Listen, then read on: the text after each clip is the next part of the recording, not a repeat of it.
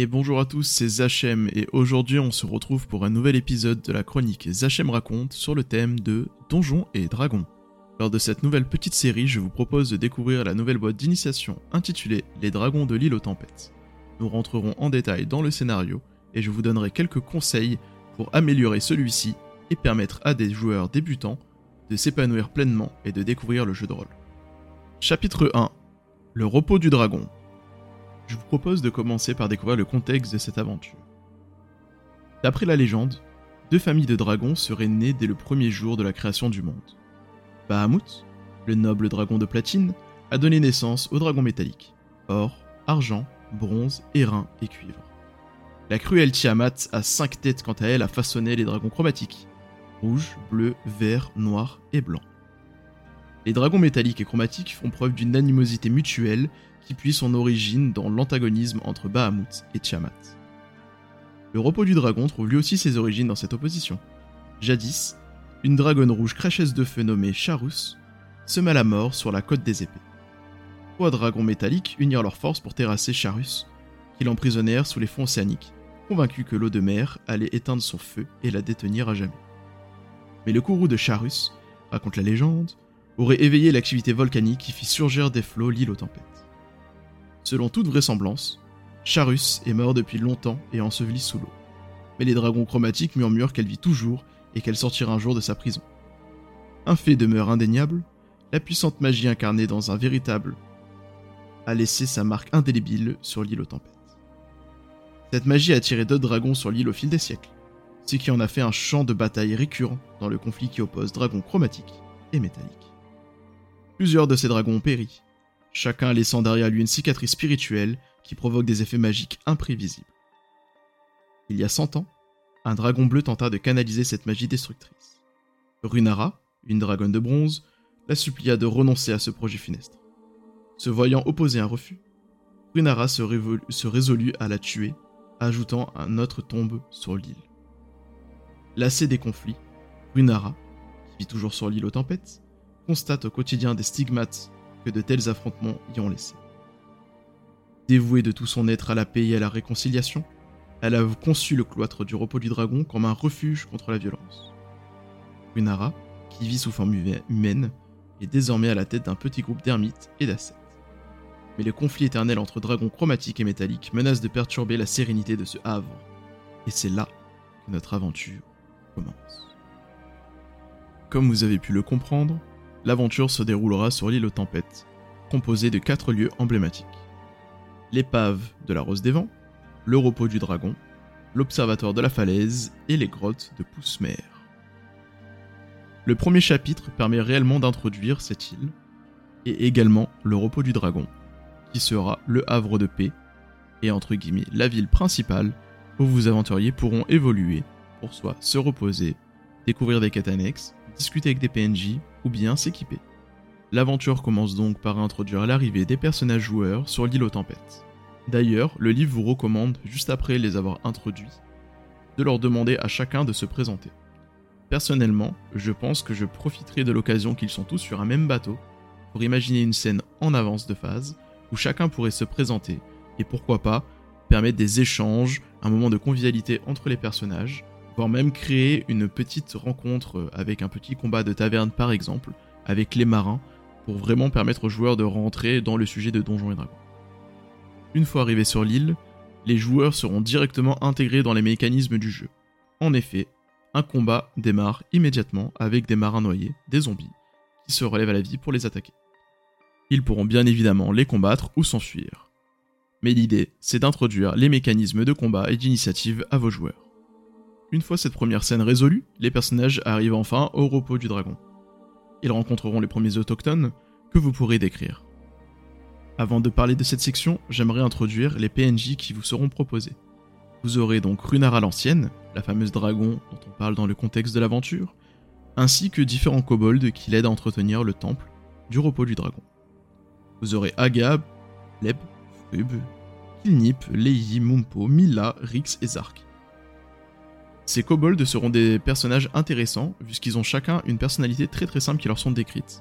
Personnellement, j'aime bien les comparer à Blanche-Neige et les Sept Nains, où en fait chaque kobold a vraiment sa propre personnalité, qui pourra amener un petit peu d'humour dans votre aventure et guider les aventuriers. Vous aurez aussi deux autres protagonistes qui seront disponibles sur l'île et qui auront des liens potentiellement avec vos personnages joueurs. En effet, chaque PNJ dispose de son propre historique et de son propre objectif personnel qui peut avoir un lien avec ces PNJ là. Vous aurez donc Tarak, un homme humain très avancé, et également Varnos qui est une humaine. Lorsqu'ils arrivent à la ville, les personnages joueurs seront accueillis par les kobolds et directement par Runara. Derrière, on vous propose de les laisser libre cours à leur imagination, mais personnellement, je vous recommande très fortement, si vous êtes un maître du jeu débutant, de choisir un des kobolds, par exemple Kilnip ou bien Mumpo, qui pourrait leur présenter la ville et donc leur faire visiter les différents quartiers, pour ainsi peut-être introduire des quêtes annexes disponibles que je vais vous présenter. Si l'on passe rapidement en revue la ville, elle est composée de 5 zones très très simples. La première recense les sentiers et les cellules monastiques qui sont tout simplement les chambres des PNJ et où vos personnages joueurs pourront se reposer. La deuxième repose un abri pour un treuil, la troisième ce sera les cuisines et les réfectoires, la quatrième une bibliothèque et la cinquième le temple de Bahamut. Chaque lieu dispose de ses propres descriptions qui permettront à vos joueurs de s'immerger pleinement dans l'aventure et dans cette nouvelle ville qu'ils rencontrent. N'hésitez pas à rajouter des détails. Beaucoup de descriptions ne prennent pas en compte forcément les différents sens que nous avons à notre disposition pour ressentir notre monde et le comprendre. Par exemple, ajouter du vocabulaire sur les odeurs. Généralement, on se concentre uniquement sur la vue. Rajouter aussi l'ouïe, le toucher, le goût. Certaines choses peuvent être vraiment intéressantes pour immerger d'autant plus vos joueurs dans l'univers et le rendre crédible et réel. Vos joueurs pourront donc faire plusieurs choses en arrivant dans la ville, peut-être se reposer après le combat de zombies qui aurait pu les mettre à mal, ou alors aller récupérer de l'équipement auprès des kobolds qui disposent d'une forge et qui peuvent donc créer les équipements de base contenus dans le livre du joueur. Ils pourraient également vous poser des questions sur leur quête individuelle. Dans ce cas, n'hésitez pas à vous référer au paragraphe associé qui permettra de les guider vers la suite de l'aventure. Il faut savoir que cette aventure n'a pas été conçue pour être jouée linéairement. Vos joueurs vont pouvoir explorer cette île et donc choisir qu'est-ce qu'ils souhaitent faire en premier. En effet, ils pourront faire le chapitre 3 avant le chapitre 2 et pourront aller directement au chapitre 4 même s'ils seront bloqués et ne pourront pas effectuer le combat global, enfin le combat final, tant qu'ils n'ont pas terminé le chapitre 2 et le chapitre 3. N'hésitez pas à faire intervenir les PNJ pour leur parler des différents problèmes qu'ils peuvent rencontrer sur l'île pour leur donner envie d'y aller. Jouer avec leur quête personnelle, certains joueurs sont directement liés à ces problématiques-là. N'hésitez pas à insister là-dessus et à les guider, surtout si vous avez des joueurs débutants, un petit peu comme le pourrait le faire un, un jeu vidéo, un RPG ou un MMORPG, avec des petites flèches guidées pour les accompagner dans leurs premières aventures. Avant d'attaquer les deux quêtes principales qui sont des quêtes annexes pour le chapitre 2 et 3, le livre vous propose également des rencontres supplémentaires que vous pourrez ajouter ou non en fonction de l'exploration de vos joueurs dans l'île. Une d'entre elles va être une source chaude dans laquelle les joueurs pourront tomber s'ils font le tour de l'île par exemple en bateau. L'autre serait un combat avec un Ibours, une créature très connue de l'univers de Donjons et Dragons, qui sera un combat difficile, ne le sortez pas dès le début. Tout cela est optionnel bien sûr. Vous avez également la possibilité de faire des combats avec des kobolds qui seraient contre ce havre-là et l'enseignement des dragons de bronze. N'hésitez pas à les faire intervenir assez régulièrement pour pimenter un petit peu les expéditions.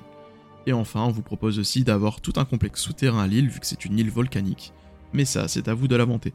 N'hésitez pas si vos joueurs sont curieux à vraiment enrichir avec vos propres idées cette aventure-là. Je terminerai par faire un petit point d'attention sur les deux prochains chapitres qui sont proposés pour cette aventure-là, à savoir des grottes marines qui pourront être introduites par Tarak. Cette grotte contient des champignons auxquels il aurait besoin pour fabriquer des potions de soins.